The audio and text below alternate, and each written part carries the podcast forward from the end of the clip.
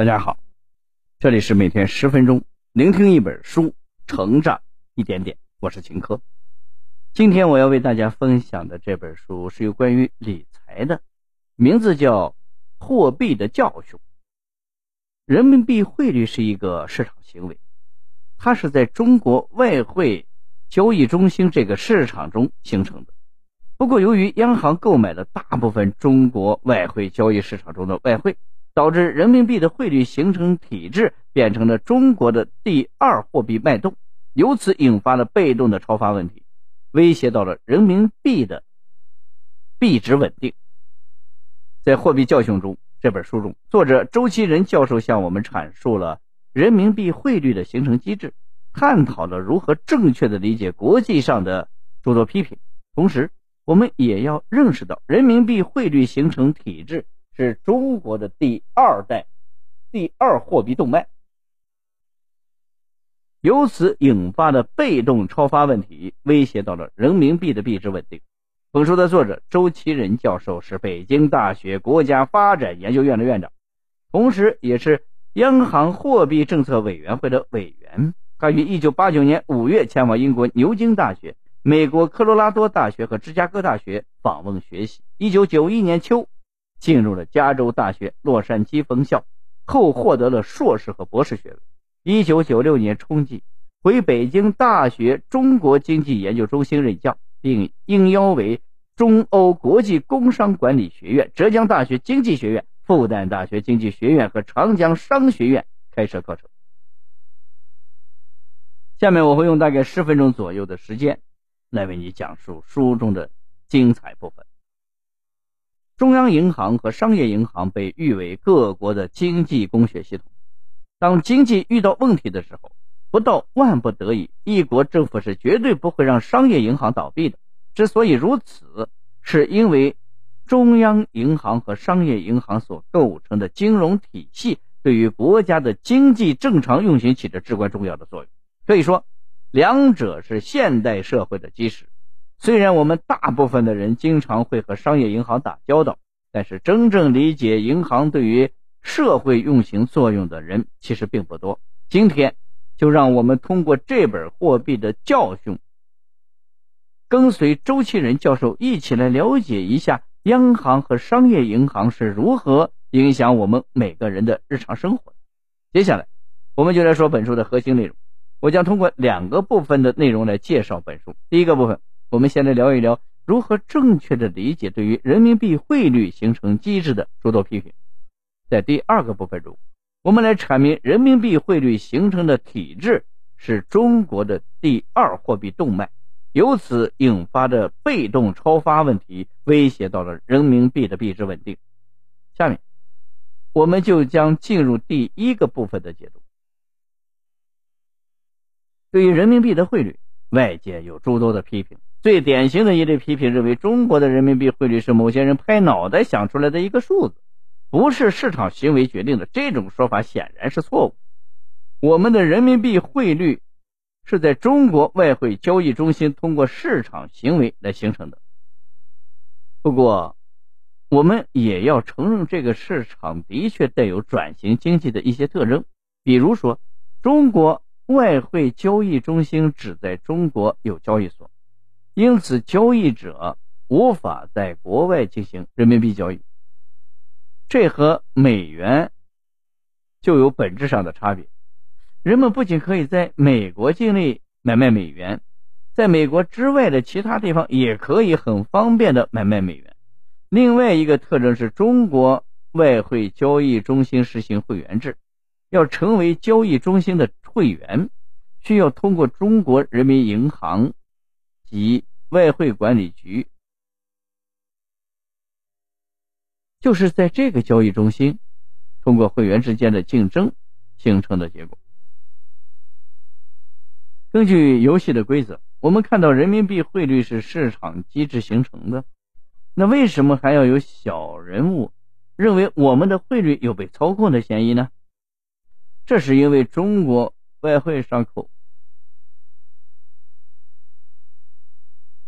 绝大部分的外汇，因此对于人民币外汇的汇率有着很强的话语权。这个超级会员的名称就是央行。我们前面说了，成为交易予以中心会员要通过央行的审批，央行是裁判员的角色。怎么一转眼，这个裁判员又穿上了运动员的衣服进场比赛了？这种机制的存在，让我们面对外界的批评的时候，很难给予有力的反击。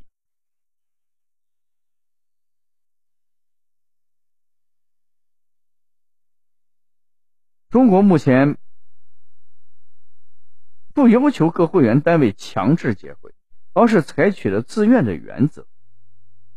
不过，中国目前。不要求单位强制结汇，同时呢，在央行也不会强迫大家都把外汇卖给他，想自己留着就留着呗。正相反，央行之所以可以买入市场内外汇的绝大部分，仅仅是因为它的出价最高。从这个角度来看，虽然央行的确又是裁判员又是运动员，但还是在遵守着游戏的基本规则。第二个部分。让我们接着说说人民币汇率形成的体制是中国的第二货币动脉，由此引发的被动超发这个问题，威胁到了人民币的币值稳定。我们先来说一说第二货币动脉是什么意思。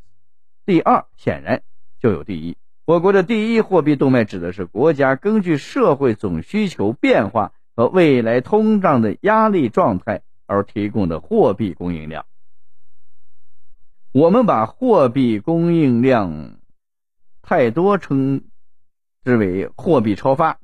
货币超发分为主动超发和被动超发两种。主动超发指的是政府发现手上的货币不够用了，财政支出，于是命令央行开动印钞机印点钱给政府用，商品总量不变，货币供应量增加，其结果就是通货膨胀，物价大幅的上涨。因此，我们认识到主动超发并不是一个好主意。我国在一九九五年开始执行《人民银行法》，从制度上杜绝了政府超发货币。主动超发可以通过立法来避免，但是被动超发却很难这么处理。这又是怎么回事呢？前面我们说了，央行在中国外汇交易市场上扮演出价格最高的角色。因此，大部分的外汇都被央行给买了下来。加入 WTO 之后，中国成为全球的制造中心，出去的是商品，进来的是美元外汇。企业不能直接拿到美元，这些美元外汇进入相应的商业银行，商业银行把外汇卖给央行，之后把相应的人民币存入到企业的账户。央行购买外汇的钱是哪里来的呢？这个钱。来自于央行的储备货币和发行的国债。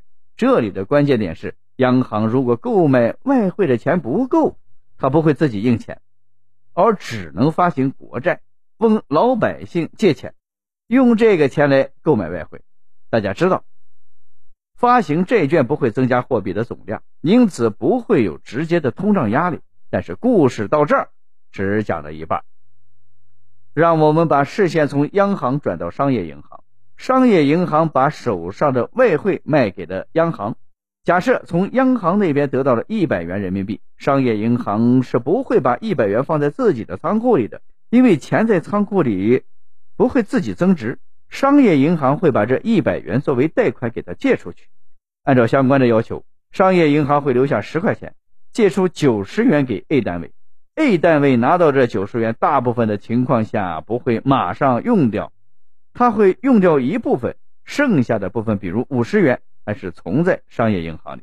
商业银行等于又多了五十元的存款，他继续前面的过程，留下五元，把四十五元借给 B 单位，这个过程会一直的持续下去。这就是我们说的商业银行具备货币创造能力的原因。以年为单位。商业银行通过这种过程转四圈货币，就把货币总量放大了四倍。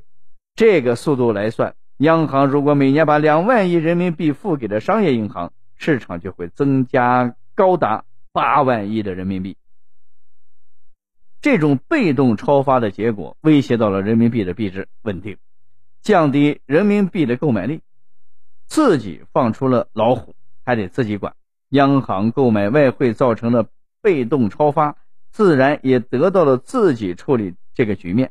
于是，央行通过回收流动性，让商业银行把手上的钱交一部分回去。这方面的手段有发行央票、增加法定储蓄金、提升利率等等。如果大家理解了央行这些策略的目的，就能够明白，央行一年到头到底都忙了些什么。说到这儿，这本书的内容已经讲完了。下面我们一起来总结一下。在第一个部分中，我们了解了人民币汇率形成的机制，以及这种机制受到国际上诸多批评的原因。我们看到，人民币汇率是一个市场行为，它是在中国外汇交易中心这个市场中形成的。只不过，这个交易中心独此一家，位于上海外滩，即实行会员制。会员是中国的商业银行和其他金融组织交易中心的一个超级会员，就是中国央行。央行购买了大部分交易中心的外汇，这是外界批评的主要原因之所在。在第二个部分中，我们了解到了人民币汇率形成体制是中国的第二货币脉动。由此引发了被动超发问题，威胁到人民币的稳定。目前的中国已经告别了货币主动超发的问题，但是随着 WTO 中国成为全球的制造中心，也就带来了幸福的烦恼。这个烦恼就是被动超发问题。被动超发已经威胁到了人民币币值的稳定。以上就是《货币教训》这本书的主要内容。希望大家通过我们的解读，了解到我们一直以为。面对巨大贸易逆差的美国会有各种问题。事实上，中国的贸易顺差也会带来一系列我们平日里根本就想不到的麻烦。经济学就是如同蝴蝶效应，会带来各种意想不到的结果。下一次，当我们在面对同一个问题和经济学家们给出不同答案的时候，我们就也就容易理解其中的原委了。因为经济学中不可控的因素太多。因此导致结果存在太多的可能性。好了，以上就是今天我们这本书的全部内容。恭喜你，我们又听完了一本书。每天十分钟，聆听一本书，成长一点。我是婷秦科，我们下期再见。